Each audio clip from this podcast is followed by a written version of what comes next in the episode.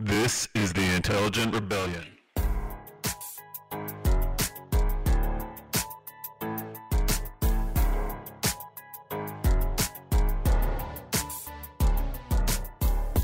Howdy, howdy, howdy, folks. It's Rhea here. As we plan, prepare, produce, and record the next season of the Intelligent Rebellion podcast, I wanted to drop a few short stuff, tidbits from past episodes.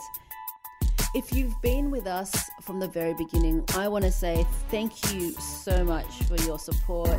We appreciate you. Thank you for the messages, the emails, the random text messages that you send to us. It really fuels our fire. If you've just found us, welcome. We do hope that you stay and linger for a little while. In this session of Short Stuff, we have John Mellows from season one, episode two.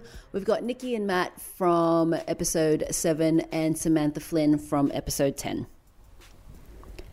We're very excited to be bringing you this next evolution of the podcast.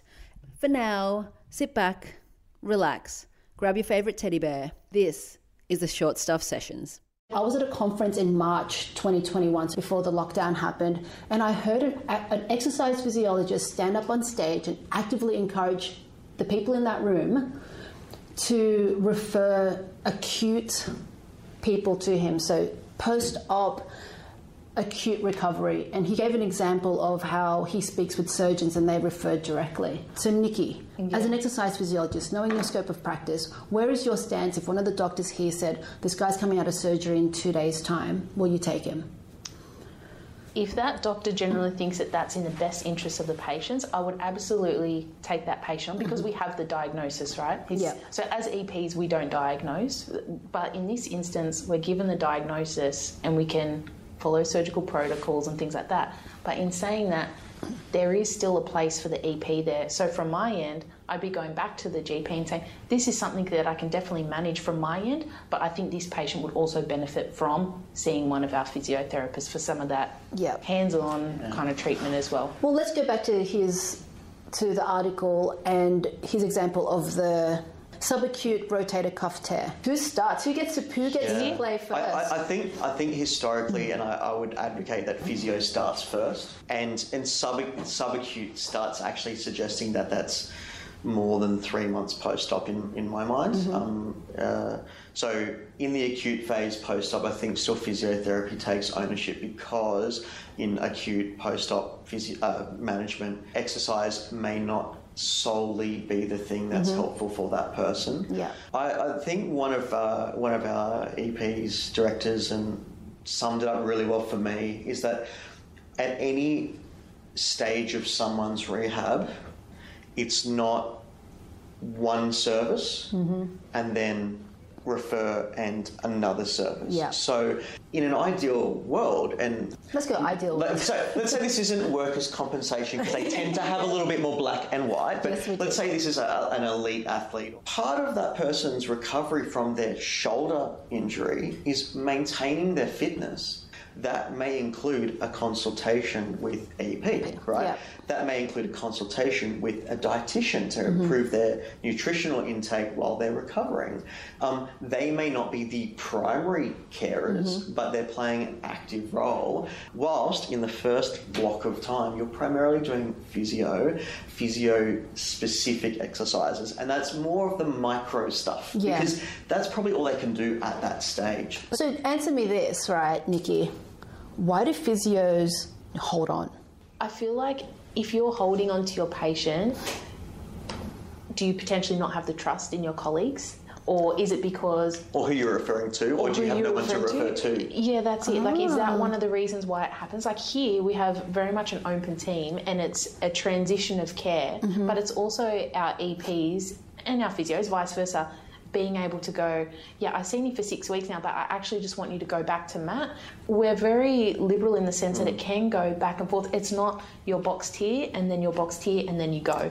So, so that's so that's multifaceted. I I never thought of it that way. Yeah. So where you said it's because either that practitioner, we'll call him a physio because that's what we're doing today, Yeah. um, doesn't know who to refer to or has no referral pathways, yeah, or because they don't, or they don't trust whoever they're referring to.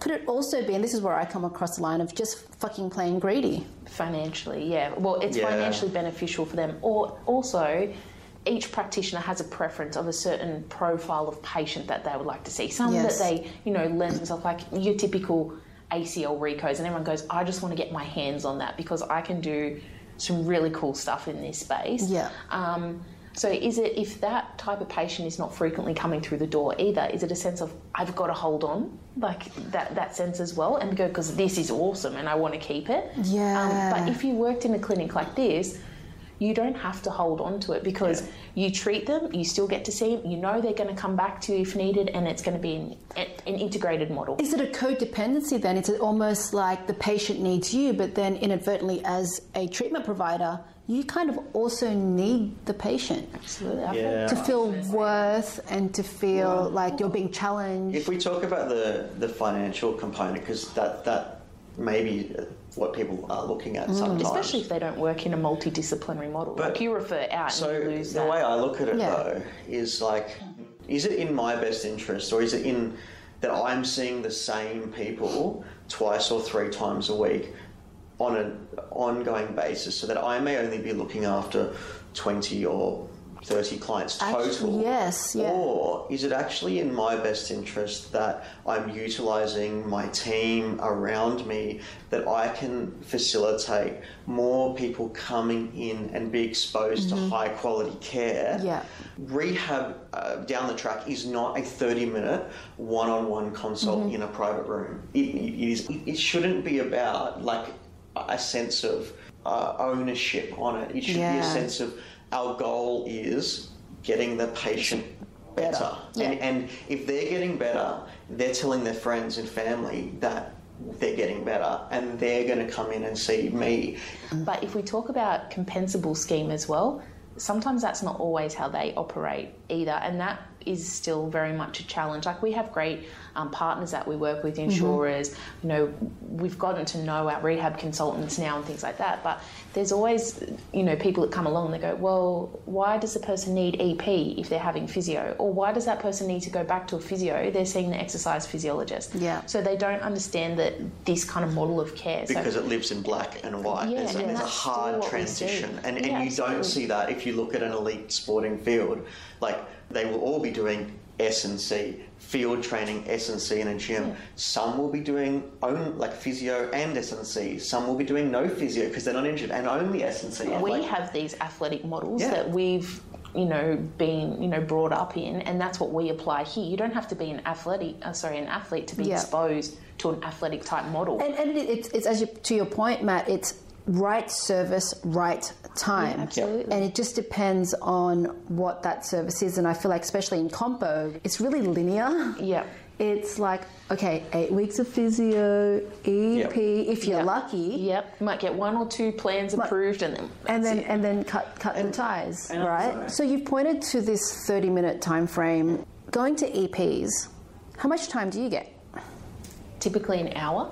Like Yeah. if it was a private person to come in, um, an hour session, even most of our workers' comp stuff would typically be an hour, and then we try to, you know, reduce session times as we go along. Or as reduce se- session Yeah. frequency to Yeah. improve like independence. There's a lot of management. there's a lot of There's a lot of talk about there's that a lot at of the moment. at the moment in the Yeah. SIRA New South Wales scheme about reducing, Reducing. durations. It cannot be black and white like that. If we go to the serial conversation, like in 30 minutes as an EP, like like Matt needs his 30 minutes, but we also need more as EPs. Like you got to think about if we're actually going to teach someone how to train and run them through a program. Mm-hmm. We can't just jump in and say, "Hey, start deadlifting." Like there's a process behind that. You need to warm up. I need you to be able to move properly and start activating. Yeah. Now I need to teach you the movement and start lifting. And you need rest between Yeah. sets. Yeah. And, like it pushes that session time out. So, you know, there, there may be a place for 30 minute sessions, and we see that for some of our guys where we go, you're educated, you're, you can self manage, you know what's going on. Mm-hmm. I just need to work on this with you today, but stay here and finish off your session. Yeah. And there's a bigger conversation, I think, that is starting to occur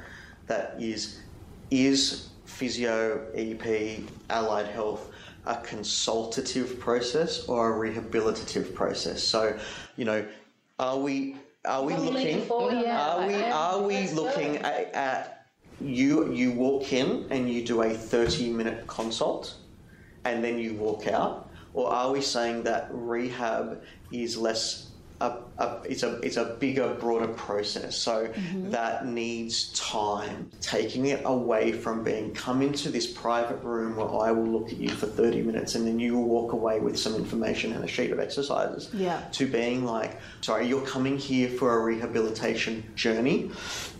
Sometimes that requires really focused time where we mm-hmm. sit together and we plan and we problem solve and we maybe do some really focused nitty gritty hands on stuff. But other times where it's like, actually, I want you in the clinic or the space more broadly, doing your exercises, being able to touch base with practitioners.